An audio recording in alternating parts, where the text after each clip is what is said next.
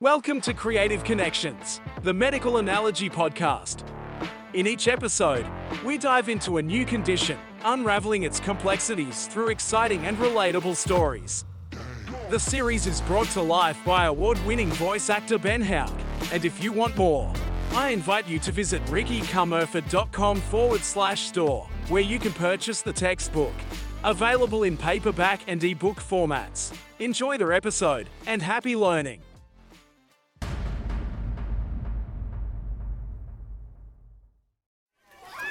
Cardiac output can be imagined as a water park, with the heart serving as the central pump station.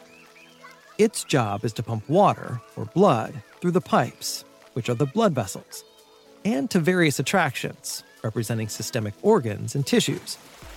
Its goal is to ensure all visitors, who represent the body's cells, have a great time. In this water park, Cardiac output is like the total volume of water pumped by the central station to meet the needs of its visitors. The pump's efficiency depends on two factors. One is the amount of water in each pump, which we call stroke volume. Think of stroke volume as the size of the pump's container used to move the water. The larger the container, the more water can be transported with each push. Two, the number of pumps per minute, or what we know as heart rate. This is essentially how many times per minute the pump's container empties. Now let's picture a scenario where the water park becomes crowded, symbolizing increased metabolic demands. The central pump station must work harder, maintaining a higher cardiac output to ensure enough water reaches all the attractions. But if the pump fails to meet the demand, the park's visitors, which again are our body's cells, may become disgruntled due to an inadequate water supply, mirroring poor perfusion.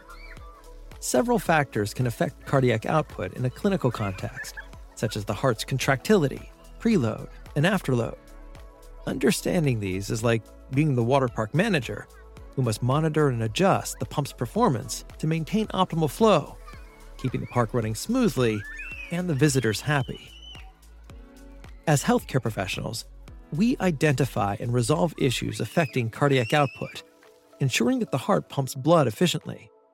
By doing so, we help maintain a well functioning water park, guaranteeing a fun time for all visitors, which is maintaining healthy organs and tissues.